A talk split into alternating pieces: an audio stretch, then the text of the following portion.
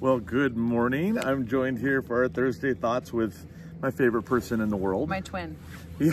I did I did this on purpose. We are twinning today. Yeah, Yes. I did that on purpose. And this is kind of a pretty special spot because this past Saturday, My brother and his new wife got married right here. We're Yes. sitting right in front of their cool floral octagon that Yeah. we're about to disassemble. Mhm. congratulations to David and Jessica Close. We are so glad. Hey, you my coffee's coffee? blocking. You're blocking. Okay. right. Mm. Anyways, I had the privilege of being able to officiate the wedding right here, and it's so it's so beautiful out here. And I am was barely making it through because we were using the same vows that Cindy and I used coming on 24 24 years. years. Yeah. Um, and there's the part where uh, you know obviously in the vows where we're talking about what it means to practice mutual submission Mm-hmm. and to love each other the way uh, what christ calls us to uh, lay down our lives for each other Yeah. and then of course 1 corinthians 13 um, that says love keeps no record of wrongs and I was just looking at you sitting right there, and I was looking at this beautiful couple in front of me, knowing how God brought them together. Yeah. And I, I just, I, I almost lost it, and I, and I just really felt like there was the Holy Spirit spoke in that moment and said, "That's the thing about about us is that uh, no matter how much we love the person that we've committed our lives to, we're really good at keeping the wrong records, right? We forget the things we're supposed to stuff. remember, We forget the good stuff. and we remember the things we're supposed to forget. right.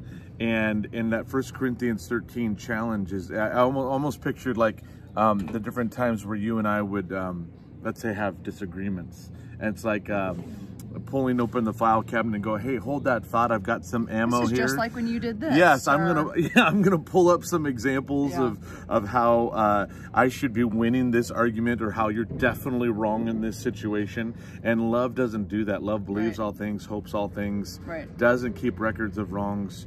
Doesn't actually keep record of rights either. Like, hey, do you remember how many things I did for you? Do you know how hard I'm working? Do you know what it is? You know, we start doing that comparison game. Yeah, which never ends well. no, it doesn't. And, uh, and so I that's I just wanted to encourage those of you who are out there, whether you're you're single and uh, you you just you're just kind of trying to honor God in your relationships, or you're married.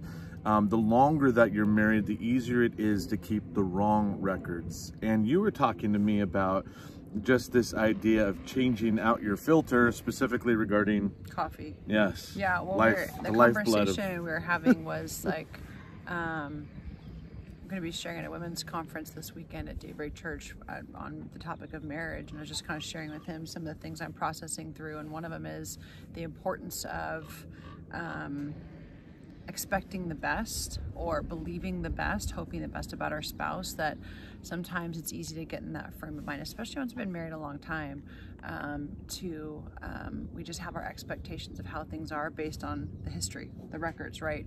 And so, um, but to intentionally have the mindset of, my spouse has my best intention at heart. I am going to expect the best. And rather than viewing things through a filter of hurt or viewing things through a filter of um, just past experiences, maybe that weren't great, and going into it expecting the worst or expecting to be hurt again or expecting things to mean a certain thing when maybe they don't, Right. that we would be careful no matter what has happened um, with our spouse, that we would take the ownership to um, expect the best, to believe the best, that Yeah. things would filter through a clean filter. And I was saying, it's like when you make coffee, every morning we put a new coffee filter in and we brew coffee through a new coffee filter.